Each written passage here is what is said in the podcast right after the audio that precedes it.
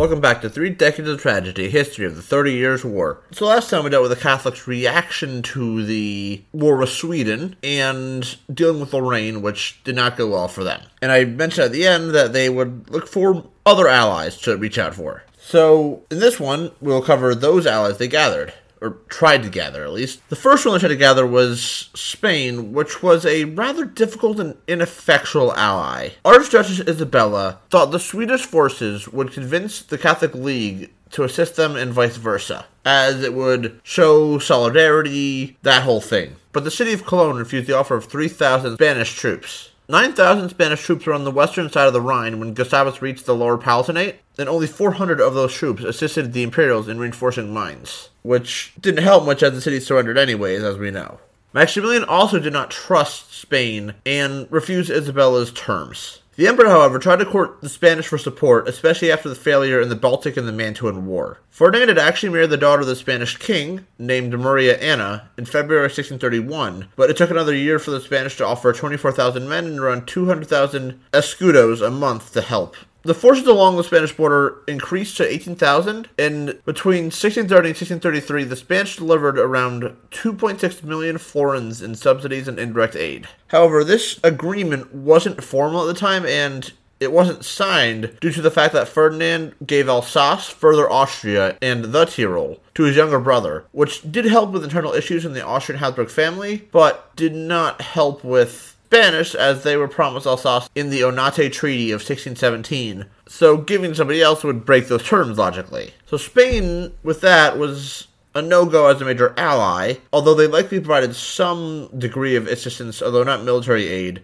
as they were still family, as they both were Habsburgs. This was probably a mistake, I would argue, giving land and not getting Spain support, that is, as opening up war on two fronts against the Swedes would at least slow them down, if not let the Imperials recover and try to strike back against the Protestants. But Ferdinand was in a bind to decide between external aid and keeping peace in the imperial family, and both of them were important, but I would have put getting Spain as an ally as a bigger thing than making sure my younger brother was not as upset with me. Granted, we have the benefit of hindsight, so we can see maybe this was a tactical error, but back then he didn't have that. Granted, Spain wasn't out of this war yet, but as an active participant, they were not available at this time, as they were still doing their whole war with the Netherlands at this point. But unknown to the Emperor initially, Maximilian had different plans. As leader of the League, he had his own diplomatic stuff he could do, so he made his own arrangements, which did not make the Emperor happy. Maximilian approached Richelieu for support, who, despite taking territory from Lorraine, did not intend to punish Charles too heavily. However, Gustavus landing at Pomerania had forced his hand due to them fulfilling his conditions of keeping Spain from getting help from the HRE, which that certainly was something they wanted. France, that is. But the fact that the Swedes began sweeping up territory had changed the balance of power in Europe, which caused Richelieu to reach out to Bavaria to try to form a full alliance. As disrupting a balance doesn't necessarily favor someone who wants to know what their position is. Richelieu intended to have the Catholic League act as a neutral buffer between the Swedish Imperial War and the Spanish Dutch War to keep it from becoming one big, massive mess. Which it mostly was, but the Catholic League definitely didn't stay neutral. These wars were having a major effect on the balance of power in Europe, as I just said. It also was very destructive to the economies of everyone involved, which would leave a post war thing of debt for everyone. And if that idea failed, the idea of the Catholic League being neutral, he could at least negotiate on an individual basis with princes to protect them if need be, fully to benefit France, because Richelieu, if nothing else, was a patriot of France. So when France advanced into Lorraine, he sent out an open invitation to any Catholic prince for protection from the Spanish and Swedish. And with the capture of Vic and Moyenvic, that allowed French troops to reach Alsace, only making that offer look better to those potential people. The Elector of Trier actually accepted this deal, as the Spanish had infringed upon his property in the Netherlands and had failed to protect him at the same time. So Maximilian was in a bind and hesitant to act. Gustavus had put pressure on him to reduce his number to 12,000 or face invasion of Bavaria. As the League and Bavaria was technically neutral, but their acting in league with the Imperial forces threatened the neutrality of them. I don't get it either, as they had been fighting them for a year now, or a year or so at that point. But politics is just complex, and what makes someone neutral and not neutral can be confusing at times. And adding on to that, negotiations for French protection became more complicated. Gaston, from the last episode, was doing his thing, and Mainz and Würzburg tried to negotiate with France separately. Keep in mind, this is before Sweden captured it. Richelieu was unable to get Gustavus to lighten up his terms for a peace deal, which told Maximilian that France could not contain Sweden. Maximilian also did not want to bite the hand that feeds in relation to his lands and titles granted him by the emperor, as he had begun fixing his relationship with Vienna by 1632, which included dropping his complaints for reinstating Wallenstein, which he had been a big proponent of back then. The emperor, seeing that Maximilian was loyal, especially in the face of dropping the France deal, offered him more military aid, and he promised the Elector of Mainz he would get it back. This fact, along with Maximilian supporting him, kept many of those wavering to stay within the empire even as the war was not going well for them. So, all in all, the deal with France fell through, and the issue on Mainz probably didn't help the geopolitics. France was unable to secure a alliance with Bavaria and vice versa, although they were still able to keep Spain from helping, but that certainly put them in a tough spot, which seemed more and more pushing them against the Habsburgs and the Imperials, which they wouldn't necessarily oppose, but wars are expensive and all. This whole thing will be explored later as France becomes a more active combatant, but for now, we move on to the internal issues in the HRE, or an internal issue that might look on the up and up for them. With the war going badly and no outside help coming, the Emperor had only one choice to make. Imperial troops resented serving under Tilly and had lost their confidence in him, especially after Breitenfeld. So, after April 1631, Ferdinand opened negotiations with Wallenstein to have him take over the imperial forces again. Ferdinand named him General Capo in December 1631, which would last three months, which was formalized on April 13, 1632. This document, however, is lost, which from Peter Wilson's book, which is my primary narrative I get this all from, is said to maybe cover the Emperor's crimes in relation to the murder of Wallenstein later but we're not there yet, so that is not relevant at the moment. With the supposed deal, which had to be reconstructed through sources, Wallenstein was given a generous salary and safeguards on his properties, along with in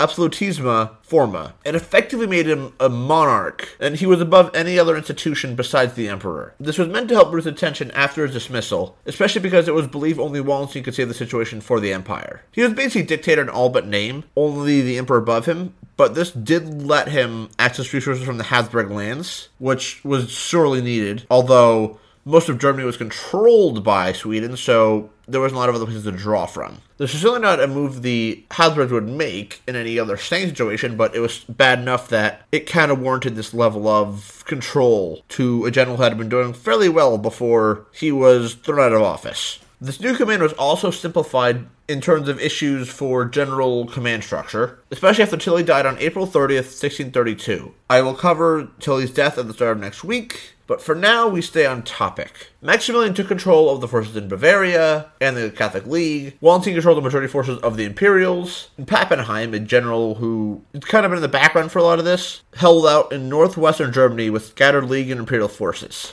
This was effectively a Hail Mary, as the situation was that bad. But it certainly shows the Catholics weren't defeated yet and they still had cards up their sleeve. It sh- should be said, though, that Wallenstein was still relatively isolated politically, especially after he lost his two main supporters in Vienna his father in law, who died, and Eggenberg, who resigned his position. Many of his old commanders had left or joined other people's armies, some dying or some had been taken out of commission by disease, so he had to sort of build up a new group of officers. He relied on Aldringen and a commander named Gallas, along with others that he promoted from existing regiments. Many of these new commanders did have more experience and ability, which helped shore up the defense against Gustavus, or at least command in those armies. There are many commanders that are listed, but I'm not going to bog in all with names and everything, so I'll cover them in detail, or at least in a little short bits if they're relevant and in the face of the defeat of the Catholics, Wallenstein began to reconstruct the Imperial Army, taking some of Gustavus' changes on board. He reduced the size of the infantry formations, making them more maneuverable and having more firepower, which replaced the tertios with units of around 500 to 1,000 men instead,